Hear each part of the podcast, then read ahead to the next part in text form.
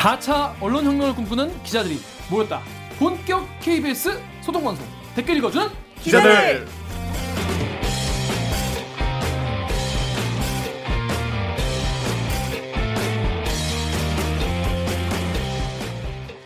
아이 이게 말이 됩니까? 저비용 저퀄리티 사내 수공업 방송입니다. KBS 기사에 누리꾼 여러분들이 댓글로 남겨주신 분노, 질책, 응원 모두 다 받아드릴게요. 가짜뉴스 팩트체크의 불화살로 널 용서하지 않겠어 반갑습니다. 저는 여러분의 다신 댓글에 대부분 대댓글을 달아드리고 정말 노력하고 있는 프로 대댓글러 김기화 기자입니다. 오늘 방송 끝까지 보시다가 얘네 괜찮다 재밌다 들을만 싶으시면은 좋아요와 구독 버튼을 꼭 눌러주세요. 아 세 번 했네요. 그렇습니다. 이게 다 오기나 때문이다. 이게 다 지금 오- 오프닝을 세 번 하다니 그러니까요. 이게 왜냐하면. 여러분 이제 오기나 PD가 처음 시작할 때 본인이 실수해가지고 다시 했거든요. 그러니까 이게 막 감이 빠져가지고 다시 하게 됐어요. 병수가 열심히 안 했어요. 뭔 소리에 와. 병수가 머리를 안 흔드는 거예요. 드럼도 안 쳤어. 드럼도 안 쳤어. 음. 드럼도 안 쳤어? 드럼도 안 쳤어. 초심 잃었네. 아니 살짝 놓쳤어요. 지금 이거 막 계속 오늘 할거막 쳐박고 있더라고. 초심 잃었네. 집중하다 그러면 집중. 자, 집중력이 좋아서. 기자님들 말- 자기 소개 부탁드릴게요. 자, 정 기자부터. 정현욱입니다. 작성 중이에요. 네, 그렇습니다. 자, 옥 기자. 어, 팩트체크 팀 목미얼더미 오기정입니다 오기정 기자 근데 지난번에 네. 이게 오프닝 머리 흔들다가 목 다쳤다고. 아 네 요새 살짝 흔드는 이유가 있다고. 어, 그 목이 갑자기 안 돌아가는 거예요. 그래서 운동을 하러 갔더니 이제 그 선생님이 혹시 최근에 목을 심하게 뭐 갑자기 움직였다거나 뭐 이런 적이 있냐 급하게 운- 목 운동을 했다거나 있다. 그래서 있다. 아무리 아무 생각해도, 생각해도 이거밖에 없는 거예요. 한 이틀 전에 이 고개를 흔들었던 게 아마 그때 영향을 주지 않았나. 얘기했어요? 부끄러워서 얘기를 못했어요. 아니 얘기하고 아니요, 구독하라 없는데요. 그래야지. 자, 강병수 기자 자기 소개 부탁드립니다. 네, 저는 영등포의 평화를 지키는 영등포 요정 강병수입니다. 근데 오늘 지금 다 의아하신 분이 많을 거예요. 쟤네 왜 반팔 티 입고 있어? 이런 분들 아, 계실 것 여기 같은데. 순서가 있었어요. 자, 여기 보시면 아시겠지만 여기 이제 저희 그 단체 티라고 하나요? 이런 거를 단체 티를 하나 맞췄습니다. 저희가 이게 오래 전부터 기획을 하던 거라서 이렇게 정말 안팎으로 혼란스러운. 시끄러, 혼란스럽고 정말 시끄럽고 정말 기자들이 일을 열심히 해야 하는 시기에 저희가 주말에 MT를 갔다 왔어요. 그래서 MT를 갔다 와가지고 거기서 이티 우리가 더 먼저 결정했지. 잡았죠. 그래서 시국이 어려워지기 전에 우리가 먼저 네, 기획했어. 그래서 저희 이제 멤버십 트레이닝 좀 친해지길 바라 뭐 그런 건데 갔다 와서 더 안 친해진 것 같아요. 괜히 갔다. 아 근데 왜 혼자만 안 입고 왔어요? 아 이게 이게 드릴 말씀이 많아요. 제가 빨리 말해 봐. 아, 경무에 시달리느라 빨리 못 그럼 했어요. 우리는 노나? 아니 그 빨리 할 타이밍을 놓쳤어. 혼자 살다 보니까 제가 했어야 되는데 그냥 잠드는 바람에 스타게 놓고 죄송합니다. 오늘도 입고 왔었어야 되는데 안? 말리더라고. 아니 그러니까 경무 왜 누가 누가 경무를 시켰어? 사회부장이 시- 아니 사회부장이 시킨 건 아니고 또 나오는 사회부장. 이거 다 보고 있어요. 우리 부장이 보고 있기 때문에 시키면 내가 언제 시켰냐 막 이런단 말이에요. 그렇습니다. 네. 사회부장은 아닌 걸로. 사회부장님은 아닙니다. 알겠습니다. 그럼요. 자, 그래서 첫 번째 코너 바로 시작을 하겠습니다. 팩트의 불화살로 가짜 뉴스 널 용서하지 않겠어. 이 뉴스 목미. 목미. 자, 오늘의 이 코너에서는요. 일단 유, 뭐 그 특정 무슨 뭐 뉴스에 뭐 이거를 다룬다기보다는 유튜브 댓글에서 아주 요청이 많았죠. 이 이슈에 대해서 다룰까 합니다. 정윤욱 기자가 여기 유튜브 댓글 좀 읽어주세요. 50화 댓글 중에 이유리 님이 댓 기자분들 다음 주제는 뭔가요? 조국 후보에 대한 지금 언론 기자들의 태도들 꼭 짚고 넘어가야 할 것 같네요. 전 여기서 약간 좀 주목했던 게 뭐냐면 태도 를 궁금해하신다는 거예요. 그러니까 뭐냐면 특정 기사가 맞고 안 맞고는 너무 우리가 할 수가 없는 게 기사가 3만 뭐 7만 건 이렇게 나왔잖아요. 네. 말이 안 되게 많이 나왔기 때문에 그 중에서 당연히 가짜 뉴스도 있고 과한 뉴스도 있고 너무 많은데 그리 우리가 일일이 다 할 수가 없는 상황이에요. 그죠? 그래서 이 기자들의 태도 같은 건 우리가 좀, 좀 이렇게 포괄적으로 얘기할 수 있지 않을까 싶어가지고 그렇게 한번 다뤄보려고 하는데요. 자, 그래서 9월 2일에서 3일로 조국 법무부 장관 후보자의 인사청문회가 예정이 됐죠. 그래서 이 보도에 대해서 좀 너무 많은 보도가 나오고 지금 그야말로 난리가 난 상태인데 한번 우리의 생각을 기자로서 어떻게 생각하는지 한번 얘기를 나눠보도록 하겠습니다. 오늘 강병수 기자 아, 현장에 갔다 왔는데 아, 오늘 정말 힘들었어요. 어디를 왜 갔어요? 오늘 저 고려대학교 오늘 이 조국 후보자에 대한 소위 말하는 의혹이 이제 고발이 들어갔고 그에 대한 검찰의 수사가 사실상 이제 본격적으로 시작이 된 거죠. 그래서 중앙지검 특수 2부 검찰에 제일 잘 드는 칼이라고 부르는 음. 곳 중에 하나거든요. 근데 특수 2부에서 오늘 동시다발적으로 20여 곳 가까이를 압수수색을 했는데 이제 그 중에 전격적으로 했죠. 그렇죠. 전격적으로 정말. 그 중에 가장 대표적인 의혹이 하나가 이제 조국 후보자 딸의 뭐 고려대 입학 과정에서도 뭔가 좀 문제가 있지 않냐 이런 의혹들이 있기 때문에 고려대학교 이제 입학처 입학처라고 하죠. 네, 압수수색에 들어갔습니다. 그래서 음. 그 현장을 갔다 왔었죠. 거기 가는데 일단 기자들은 그럼 거기 기- 계속 기다리고 있는 거예요? 그렇죠. 기자들 저희의 용어로는 뻗치기라고 음, 뻗치기라고 하는 하죠. 그냥 이제 한도 끝 없이 계속 기다리는 거예요. 안에 문 다 닫아놓고 막 이렇게 종이로 다 이렇게 군데군데 막아놓고 혹시라도 이렇게 몰래 뭐 하는지 들여다볼까봐 다 막아놓은 상태에서 언제 나오나 그냥 계속 기다리고 있는 거죠. 음. 그 잠깐 나오는 순간에 붙어서 물어보기 위해서 그러니까 검찰이 뭘 확보했나 이런 걸 그렇죠. 물어보려고 하는 거죠. 총 몇 시간 기다렸어요? 음, 7시, 8시간까지 기다렸던 것 같아요.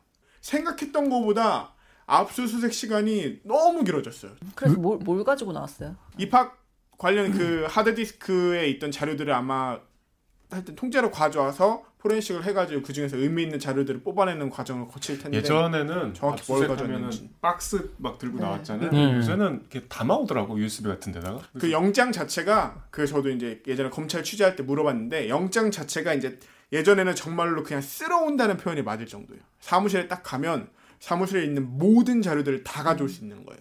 영장이 그렇게 그러니까 광범위하게 그거랑 나온 거죠. 상관없는 그 사건과 관계 그렇죠. 거여도 근데 거기에 막 온갖 것들이 다 들어 있고 이걸 이거를 실제로 이제 빌미로 뭐 이렇게 그러니까 한번 그한 해보자. 사건을 빌, 빌미 그러니까 수사하다 보면은 네. 압수수색하면 여러 가지 그렇죠. 자료들이 소위 말하는 나오기 이제 별건 자료들도 나오는데 네. 이걸 이용해서도 수사를 막 하고 이랬다고 하더라고요. 근데 이제는 그게 굉장히 뭐 위법의 소지도 있고 실제로 좀 시, 이제 시대와 맞지 않기 때문에 영장 자체가 딱 정말로 필요한 부분에 대해서만 압수수색 영장이 나오고 그것과 관련된 것들만 자료를 뽑아오고 하기 때문에 음. 굳이 옛날처럼 큰 박스를 들고 다닐 필요 자체가 없다고 그러더라고요. 음. 그렇습니다. 뭐 이제 뭐 검, 검찰 수사 결과가 이제 나 이제 뭐 앞으로 한참 뭐 뒤긴 하겠지만 나오긴 그렇죠. 에, 늦긴 나올 텐데 음. 이건 좀 이건 뭐 우리가 뭐 앞으로 검찰 취재를 뭐 하거나 이러면 뭐 진행 상황을 알아볼 수 있을 것 같고요. 네. 자 근데 지금 뭐 보도가 정말 음. 광기. 기사량이 압도적으로 많긴 했죠. 약간 음. 비정상적으로 많다는 저는 저는 광기라고 봐요. 왜냐하면 이게 뭐 이렇게 이- 탈탈 털, 털 필요까지 있나 싶을 정도로 주변에 대한 광범위한 취재와 정말 뭐 하나 뭐 조금이라도 뭐 나오면은 그거 가지고 단독이라고 붙여가지고 쓰는데 이제 막 정말 약간 아 이거를 다 단독으로 봐도 되나 싶을 정도로 너무나 많은 기사가 나오고 있는데 일단 정, 정 기자가 그 일단 이번에 보도했던 사례 중에서 약간 과했던 것들 몇 개를 좀 정리했다고 하는데 어떤 게 좀 있었어요? 음, 그러니까 우리도 기자잖아요. 네. 그러니까 이게 우리가 어, 시청자 입장에서 얘기하면 안 될 것 같아요. 음, 음, 음. 그러니까 어, 내가 인사검증팀이라면, 내가 정치부 기자라면, 아니, 그러니까 쉽게 말해서 내가 인사검증 TF, 그러니까 이제 조국 인사검증을 하는 직무, 업무를 담당하게 됐다. 취재를 한다면, 취재한다면은 당연히 기자로서 자신의 능력 안에서 가장 열심히 취재를 해서 만약에 문제가 있다면은 그걸 보도를 하는 게 그건 당연한 거죠. 그렇죠. 그러니까 지금처럼 인사청문 보고서를 후보자가 국회에 제출하고 음. 그 제출된 보고서를 기자들이 각자 국회를 통해서 다. 입수해서 네. 그 보고서에는 정말 상세한 정보가 다 들어 있거든요. 네. 그러면 청문회가 열리기 지금 벌써 보고서가 제출된 지 지금 열흘이 넘게 지났는데 아직 청문회 이제 날짜가 최근에 결국 잡혔잖아요. 그러니까 청문회가 열리기 전에 이 취재 경쟁이 이제 한 2주 가량 지금 계속 이어지고 있는데 쭉 봤어요. 네. 그러니까 저희가 방송 기자니까 일단 방송 뉴스부터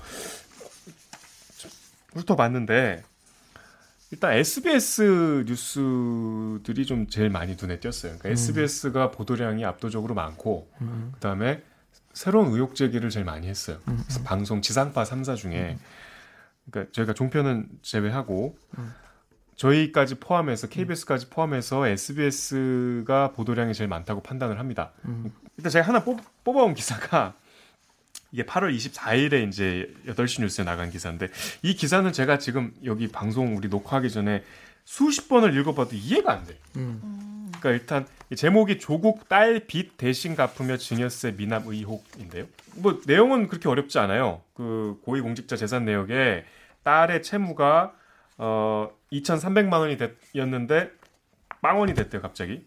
지난 3월에.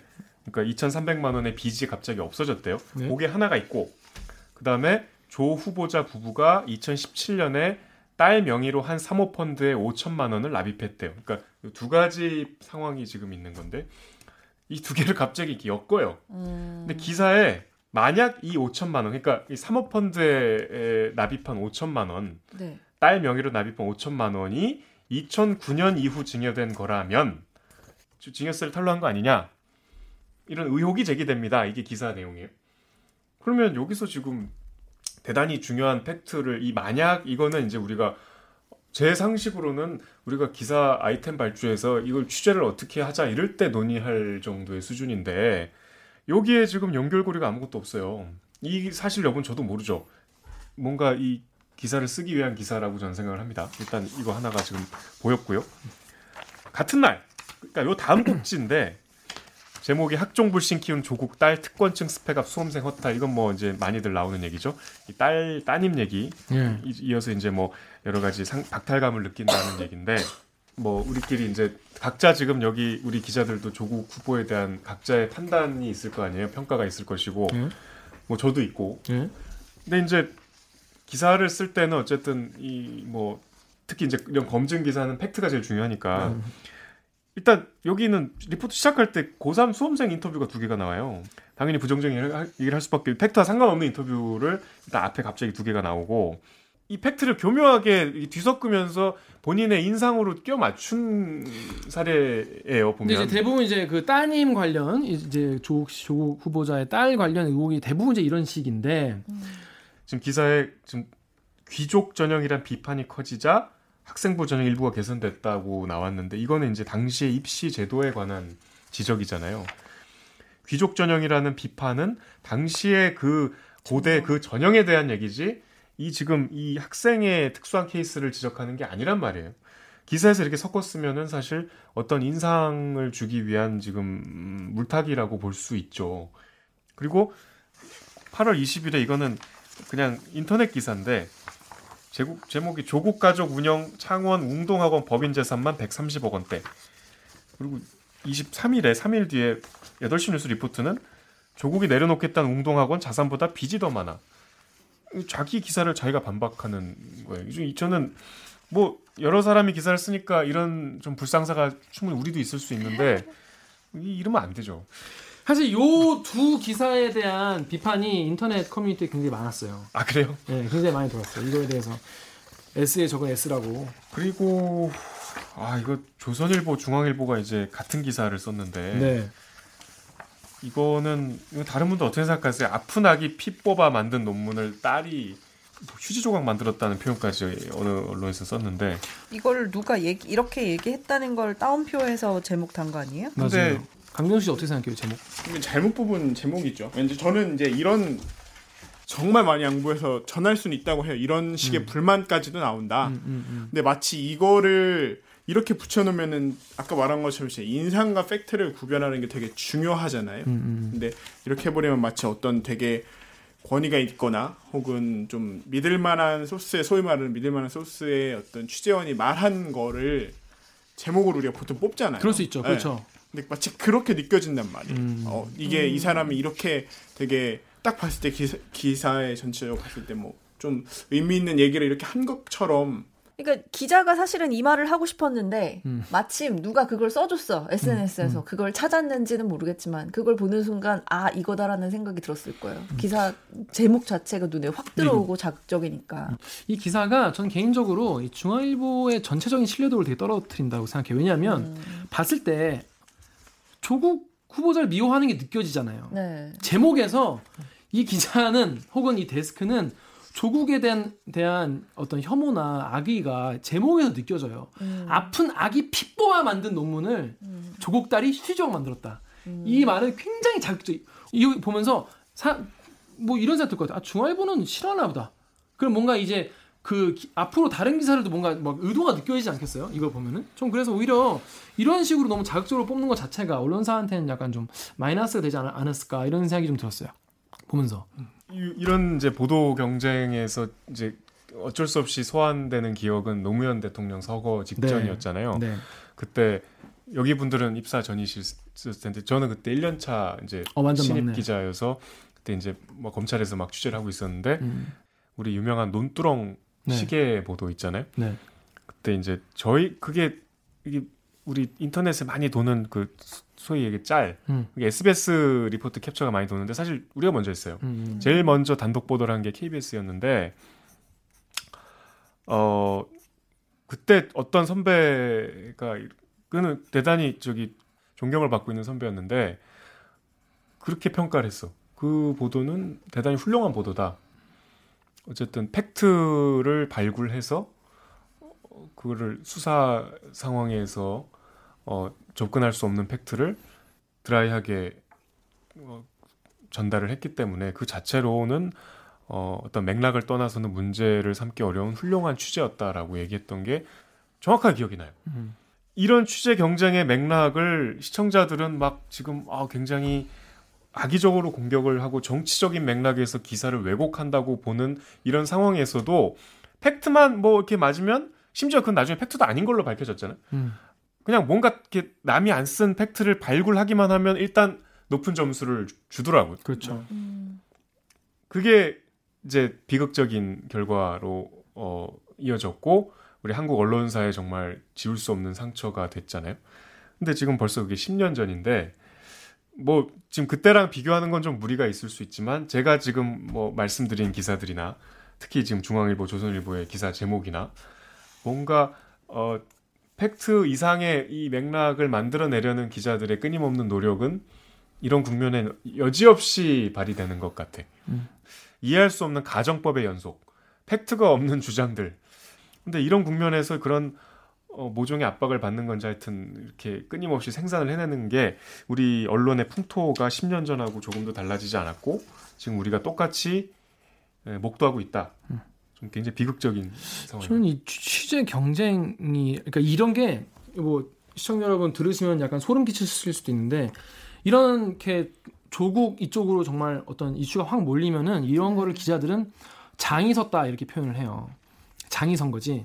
장이 촥 열려서 뭘 팔아도 팔리는 장이 섰다고 표현을 해요. 그러니까 이럴 때는 뭐 하나라도 음. 작은 거 하나라도 가져오면은 칭찬받고 바로 능력 나가고. 있는 기자라고 인정받고 근데 그게 평소 같으면 야 이거 좀 아, 아리까리 하니까 좀 더 취재를 해보고 확실하면 내보내자 이럴 만한 거를 지금은 다들 조급증이 있는 거야 음. 타사가 네. 채널 A가 앞서가고 있니 동아일보가 앞서가고 그쵸. 있니 우리가 지금 뭐 밀리고 있니 뭐 이런 식의 경쟁이 붙으면서 이거 한 번 더 사실 따져보고 한 번 더 전화 한 번 더 해보고 더 확인해보고 써도 써야만 마땅한 거를 음. 일단 내고 보는 그런 풍토가 있지 않나 저는 사실 이 7만 건의 기사를 다 보지는 못했지만은 나왔던 기사들이 며칠 뒤에 뭐 누군가 관련자의 인터뷰나 어떤 라디오 프로그램에 이런 이런 데서 판판이 깨지는 거를 보고 음. 아니면 완전히 반증 가- 반박할 수 있는 이야기들이 나오는 걸 보고 굉장히 아 너무 그때 조급했고 그때 더 그래서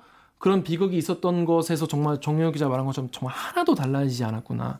음. 근데 시청자분들 중에서 어떤 분들은 이게 기자들의 어떤 의도 뭐 예를 들어 문재인 정권을 뭐뭐 망가뜨리려는 의도 아니면 조국 수석을 망신 주려는 의도가 있어서 그런 거다라고 생각할 수 있어요. 근데 물론 그런 의도가 있는 기자도 있습니다. 그런데 그런 의도가 없는 기자들도 이런 장이 선 상황에서 기자로서 자신이 능력이 있다. 우리 팀이 뭐 무능력하지 않다. 이런 거를 끊임없이 증명을 해야 되는 상황에 맞부닥치게 되는 그게 더 것이죠. 무서운 거죠. 그게 더 무서운 거예요. 왜냐하면 영혼 없이 계속 이거를 어, 내가 그런 하니까. 정치적인 거대한 뭐 비전이 없, 없는 상태에서 그냥 성실하게 취재를 한 것이 결국 이런 여러 가지 기사에 기여를 하게 되잖아요. 제- 저는 이제 이번 여러 가지 의혹들 조국 둘러싼 모든 의혹들 중에서 가장 빠지지 않고 등장하는 말이 뭐가 있냐면 조국 후보가 여기에 개입했다면 문제다 이런 얘기가 늘 껴요. 근데 개입했는지 안 했는지 모르는 거 예를 들어서 김성태 의원에 대해서 법정 증언이 나, 증언이 나왔잖아요. 그쵸. 음, 이렇게 말했다. 뭐 그런 증언이라도 하나 있든지 그죠? 어떻게 생각해? 예전에 음. 예전에 제가 정유라 취재를 했었잖아요. 그쵸. 근데 정유라랑 뭐 비- 똑같다는 얘기도 자, 하고. 자꾸 생각이 나는데 그때는 제가 그 정유라를 취재하느라고 이대에 정말 며칠을 계속 붙박이로 거의 살다시피 했었거든요. 네. 근데 그때랑 지금이랑 굉장히 큰 차이는 그때 어떤 상황이었냐면 정유라의 합격 점수, 그러니까 최종 그러니까 입시 전형에 점수 합산 점수가 있었어요. 저희가 자료를 가지고 있었는데 이 합산 점수만으로는 합격권이 아니었던 걸로 보이는데 왜냐하면 정유라보다 훨씬 더 점수가 높은 애들이 이렇게 있으니까 보이니까 그래서 아니었을 것 같은데 어떻게 들어갔지 하는 의혹이 의혹. 있어 근데 그건 있었어요. 합리적으로 의심할 수 있는 네, 부분이에요. 하- 합리적으로 의심할 수 있는 상황이었지만 그럼에도 불구하고 그때는 보도를 하지 못했어요. 왜냐하면 결정적인 증거가 없기 때문에 그러니까 그때 정유라보다 더 높은 점수의 사람이 떨어졌어요. 떨어, 그러니까 높은 점수에 있던 사람이 을. 일부러 떨어뜨린 거였어요. 어, 제가 취재한 내용은 나중에. 네, 나중에 취재한 내용은 그걸 일부러 떨어뜨렸다는 그 면접관들의 진술, 그러니까 그런 진술이라도 있으면 네, 복수 면접관들의 진술이 그걸 확보가 되고 난 다음에야 비로소 음. 보도를 할 수 있었거든요. 그러니까 그 상황 그 점수가 높은 애가 떨어졌다. 네. 점수 낮은 정유라가 합격했다. 합격할 수 있었던 사실- 이유는 높- 어. 저- 정유라보다 높은 점수에 있었던 학생 두 명이 탈락했기 때문에 정유라가 붙을 수 있었다는 그 말하자면 증언이 있었던 거예요. 근데 증언이 있기 전에는 네 있기 보도를? 전에는 보도를 못 했어요. 그러니까 보고를 했는데 네, 그거는 의혹은 보- 다 어. 가지고 있었지만 우리는 확실한 게 없기 때문에 음, 그거를 음, 음. 못했던 거고 음, 음. 그 다음에 최순실 씨가 어 실제로 이대에 그러면 그 정유라는 그냥 실세의 딸이잖아요. 음. 그 마찬가지로 조국의 딸인 것처럼 음. 실세 딸이었으니까 이거는 최순실 씨가 어 이대에 뭔가 영향력을 끼쳤다 입김을 불어 넣었다는 그런 명백한 증거 그러니까 의혹은 그때도 상당했어요. 근데 의혹이 상당할 때 음. 기자는 보도할 수 있어야 된다고 생각하거든요. 음, 음, 그게 음. 언론의 역할이잖아요, 사실. 음, 음. 근데 제가 그때 이대 정유라와 지금의 보도 양상이 너무 다르다고 하는 건 그때는 음, 음, 하나도 급하지 않고 그때는 의혹 보도 이런 거를 충실하게 하지 않았으면서 음, 음. 지금 막 급하게 이렇게 막 수십 그러니까 수만 건씩 보도 의혹 보도들을 쏟아내는 게 최대한 이거를 좀 검증해서 중간에서 어 중심을 좀 잡아주는 보도를 해야 되는데 언론들이 지금 그러고 있지 못하는 상태니까 그게 너무 실망스러운 거야. 그러니까 지금 정유라 얘기하니까 KBS 보도에서 제일 제가 좀 납득이 안 갔던 부분은 이 정유라랑 연결시킨 대학생들의 집회를 중계한 거였어요. 음, 음. 그 라이브로 연결을 했잖아요. 예. 고대 서울대에서 이제 집회가 있었는데 과연 이것 이 집회를 그러니까 저는 개인적으로 이것이 20대 일반의 어떤 상대적 박탈감과 어떤 뭐586 세대라고 불리는 계층에 대한 실망감의 집단적 표출이라고 보지 않아요. 음. 그는 정치적인 목적이 있는 그들의 이제 자유적인 의사 표시인데 저는 충분히 그 캠퍼스에서 자유롭게 할 수 있고 인정하고 존중받아야 된다고 생각하지만 음. 우리가 뉴스에서 다룰 아이템인가는 또 다른 차원이잖아요. 음. 근데 그걸 우리가 뉴스에서 다룸으로써 특히 야당 정치인들이 그걸 정치적으로 이용하잖아요. 네. 우리 민경욱 의원 또 빠지지 않고 예. 여러분 주변에서 기자들이 조국 어떻게 생각하는 것 같아요? 저도 이해가 안 돼서 한번 곰곰이 생각을 해봤는데 일단 조국의 평소의 어떤 그 본인이 밝혔던 높은 도덕적인 기준 음. 민정수석을 하기 전까지는 상당히 그 서울대라는 울타리 안에서 상당히 안전하게 이제 사회 여러 가지 좀 모순과 적폐에 대해서 과감하게 말씀을 하셨잖아요. 음. 거기 그러니까 본인이 한 말로 인해서 본인에 대한 도덕적인 기준을 스스로 높인 측면이 있죠. 근데 그 자체로 좀 기자들이 불편했던 걸까라는 생각도 들고 음. 한 어떤 공적인 인물에 대한 평가가 우리 스스로 되게 모순되지만 음. 그 사람에 대한 기대치가 그 평가가 직결되는 경우가 음. 많죠. 저 사람의 도덕성, 저 사람은 판단할 때 이미 도덕성은 배제하고 이 사람한테는 적용했던 기준과 또 음. 다른 사람한테 적용했던 기준이 천차만별이에요. 음. 음. 아, 그러니까 얘 그 뭐 황교안 법무부 장관 임명 때 그때 그 보- 보도랑 비교해 보면은 확연히 음. 차이가 나요. 그때는. 그러니까 요 우리가 찾아보면은 뭔가 언론이 묵인해주는 분위기가 있었어요. 아니, 맞아요. 뭐, 뭐 그냥 응. 뭐, 그이 정도야 정도. 뭐. 그 정도야. 그냥 의혹 음. 뭐뭐뭐 이런 논란. 이거는 지금 논란을 막 이렇게 해집고 다니잖아요. 음. 알겠습니다. 사실 뭐 제가 오늘 이거 얘기하면 사실 우리가 이 짧은 시간에 7만여 건의 기사가 나온 나와서 의혹이 생기고 지금 뭐 국민적 관심이 나온 사안 우리가 한 번에 다 랩업할 수가 없잖아요. 다 얘기할 수가 없는 상황이라서 저희는 그냥 일단 우리 기자들로서 이번 거를 보면서 느낀 생각과 이런 걸 그냥 포괄적으로 나누는 청문회에서 얘기를 하게 됐고요. 그 하나만 더 말씀드리면 예. 지금 이런 여러 가지 일련의 논란들과 또 법무부 장관으로서의 업무 적격성은 또 다른 문제일 수 그렇죠. 있잖아요. 그렇죠. 아, 저 사람은 저러면 안 되지. 이렇게 막연하게 느끼는 어떤 도덕적인 기준과 선. 네. 이게 사실 언론에 직결되는데 언론의 영향을 많이 받죠. 음. 그런 점에서 지금 어, 이번에 정말 언론이 얼마나 이런 정말, 어. 관행이 이런 보도 관행, 이 취재 경쟁을 통해서 우리가 부지불식간에 진짜 어떤 경우에는 뭐 인격 살인도 할 수 있고 음, 뭐 진짜 사생활까지 막 탈탈 털어서 여배우 뭐 이런 얘기도 하잖아요. 진짜. 유튜브까지 이제 저 전선이 확장돼서 네. 이제 막 검증 없는 보도 나오는데 뭐 우리는 오늘 그것까지 논의하는 건 네, 아니니까 네, 네. 적어도 우리가 국민된. 언론이고 지상파에서 이제 우리가 믿고 보는 기사들이라면 네. 이제는 지금 이 뭔가 기준을 조금은 더 뭔가 이게 좀 공적으로 판단을 할 수 있는 정도로 좀 분류는 할 수 있지 않나. 저쪽에서 유튜브나 뭐 뭐 여러 가지 종편이나 이런 데서 취재하는 것과 좀 초연하게 다른 기준으로 적용할 수 있지 않나 이런 그러니까 이 건과 별개로 조금 다시 한번 생각해 볼 수 있지 않나 그런 저는. 이번에 조국 관련 뭐 청문회도 진행되고 임명이 될지 안 될지 모르지만은 끝나고 나서 이 언론 전반적으로 이거에 대한 돌아보는 시간이 좀 시간이 필요하다고. 생각이 들어요. 저는 진짜 이런 상황 이런 상태면은 어 사람들한테 뭐 나중에 뭐 언론 자유화를 뭐뭐 우리가 막뭐 요청하고 도와달라고 그렇게 말 못하지 않을까 음. 저는 그런 생각이 들더라고요. 아무튼 뭐 그건 뭐 저의 개인적인 생각이고 KBS 전체 의견과는 전혀 상관이 없음을 말씀을 드리겠습니다. 자 그러면 여기 이 정도 하고요. 로고 듣고 기레기 판별기로 돌아오겠습니다. 나는 기레기가 싫어요. 지금 여러분은 본격 KBS 소통 방송 댓글 읽어주는 기자들을 듣고 계십니다.